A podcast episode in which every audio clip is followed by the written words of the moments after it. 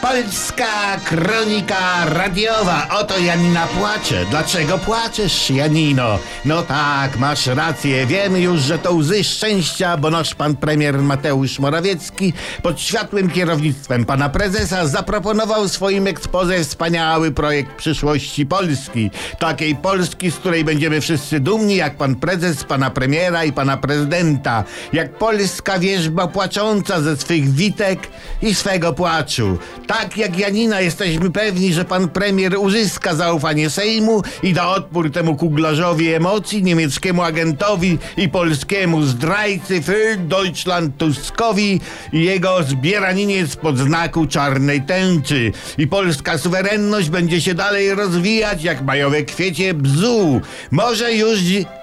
A? Coś... A? Co się stało? A, co się stało? Aha... Nie, dobra, no nie ma sprawy. Oto Janina płacze. Dlaczego płaczesz, Janino? No tak, masz rację, wiem już, że to łzy szczęścia, bo naszym premierem został pan Donald Tusk. Skończył się pisowski mrok, który zgotowali nam w trójkę niejaki prezes, pseudopremier i niby prezydent. Teraz ponownie Polska stanie się pełnoprawnym członkiem Wspólnoty Europejskiej i będziemy z niej dumni jak polska wierzba płacząca ze swych witek i swego płaczu.